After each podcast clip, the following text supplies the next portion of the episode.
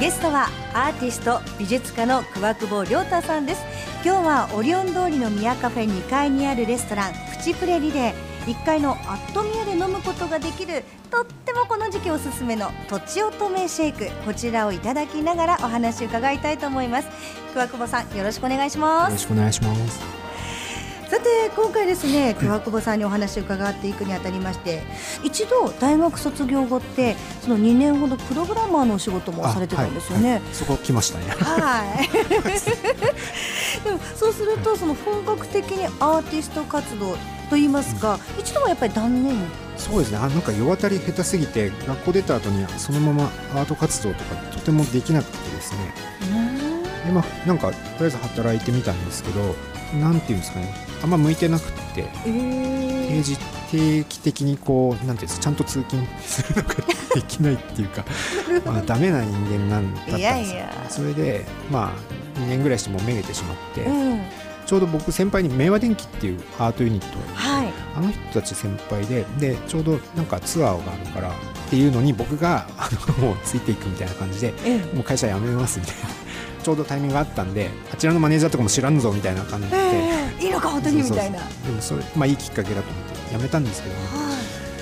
はい、でも今思うとそのプログラマー時代にその職場の先輩とかにいろいろ電子回路なりプログラムのことを結構いろいろ質問とかしてたんですよ、えー、そうするとそのにねんかんで相当やっぱりプロと触れ合ってると自分のスキルが全然上がったというか、うん、だから実はその会社員時代にいろいろ得たものがその後の自分の活動に生きているので、はい、じゃあそれはその道に一度進んで本当に正解だったということにはなるわけですね。本当感謝してます、うん、職場の先輩には師匠ですね。あ、なんですね、はい、そしてもう一つそのきっかけをくれた明和電機さんもやっぱりご自身にとっては非常に大きな出会いだったんじゃないですか。はい、そうですね、はい、もう一人の師匠ですね本当にね、はい、いろんな方もいるんでしょうけども、ね、実際明和電機さんと一緒にお仕事、そのツアーに初めて出られて、はい、アートの面でも刺激的だったんじゃないですか。はい、もちろんあのもともとその学生時代からずっと手伝ってたんです、えー、なのでもう直接影響を受けている一人です。その時に出来上がったのがその代表作の一つであるビットマンの原型だったと、はい、あ、そうですね。でこのビットマンというもの、まあ、せんきゅうひゃくきゅうじゅうはちねんぐらいに出来上がっているものだと思うんですが、はい、あのリスナーさんにも分かりやすくどんなものなのかちょっと説明していただけますか。あ、そうですね、あのー、街中にある電光掲示板がななセンチぐらいの大きさになって首からぶら下げられると、そんな感じですか。でこのこう本体を振ったりすると、はい、画面の中のビットマン、まあ、人ですよね、はいはい、それがダンスをしたりという、ね、はい、当時ってそういえばあのあまりねこのデバイスアーティストという、はいはい、実はそのメディアアーティストという言葉ってきゅうじゅうねんだいまだ出ていなくて、はいはい、デバイスアーティストという肩書きをご自身で作られていたと伺っているんですけども、はいはいはい、これはどういったものだったんですかね。あの、まあ、デバイスって道具、道具って言うんですね、はい、あと、まあ、電子装置みたいなものを デ, デバイスっていうんですけど、そういうものを作ってアートだって言っていいのかなみたいな感じで、まあ、僕まだアーティストとしてデビューもしてないしエンジニアとしてもスキルが全然ないのでどっちとも言えないんで、あの、まあ、都合のいい肩書きを考えたんですでもそのデバイスアーティストとしてビットマンを生み出して、はい、そして私たちの目の前にも今あるニコ玉、はいはい、これニコ玉は本当にその目の形、その目玉の形を真似たガジェットトイということで、見た目ですね、半球でテニスボールよりも一回り大きいぐらいの目玉ですかね。なんとなくイメージ的にはセサミストリートのエルモの目みたいな、あ、そうですね、そんな感じではあるんですけど、はい、これどういったものなんですか。ニコ玉は、うん、これはですね、目玉、うーん、ふたつの目玉を並べると一緒に瞬きする。あ、しましたね、しましたね、かわいい、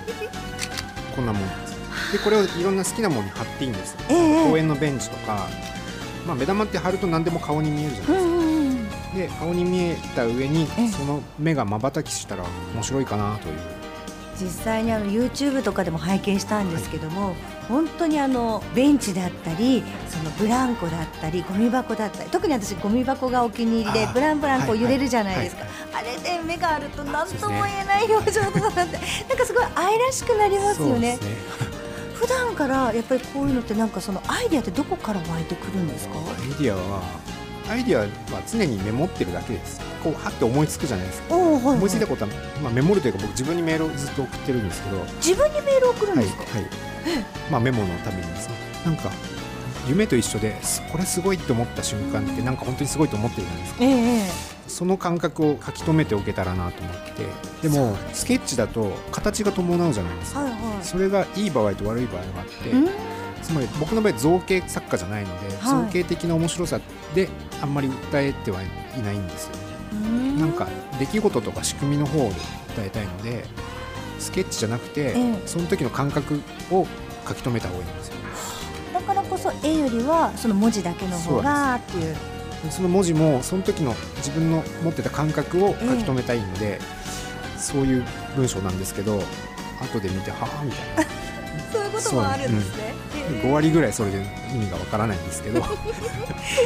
のニコ玉を作るきっかけだった時もある意味ターニングポイント人生のでもあったんですよね。そうです。これは本当自分子供が生まれて、はい、こ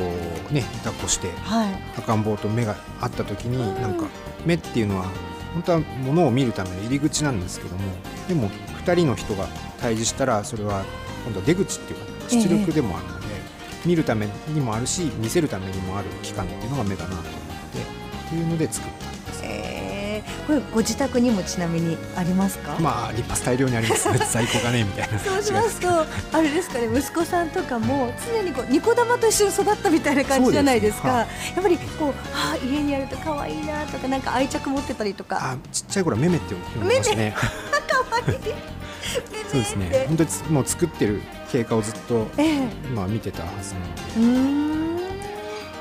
ね、お父さんこういうの作るんだなんてきっとねお子さんも思ってらっしゃるんでしょうけど、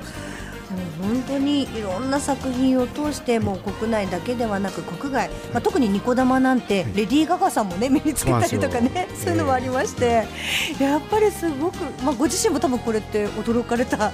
とじゃないですか、はいはい、まさかあのレディー・ガガがみたいな、はいはい、YouTube であの本人が YouTube 上げてたんですよね。そうですよね。で削除されるなと思ってあのちゃんと記録しておきましたそれぐらいこう認められるアーティストにこうなっていく中で今心がけていることとかご自身のモットーってあります？モットーですか。あのアーティストもいろんな種類の人が い, いると思うんですけど、えーはい、まあ、僕の場合は、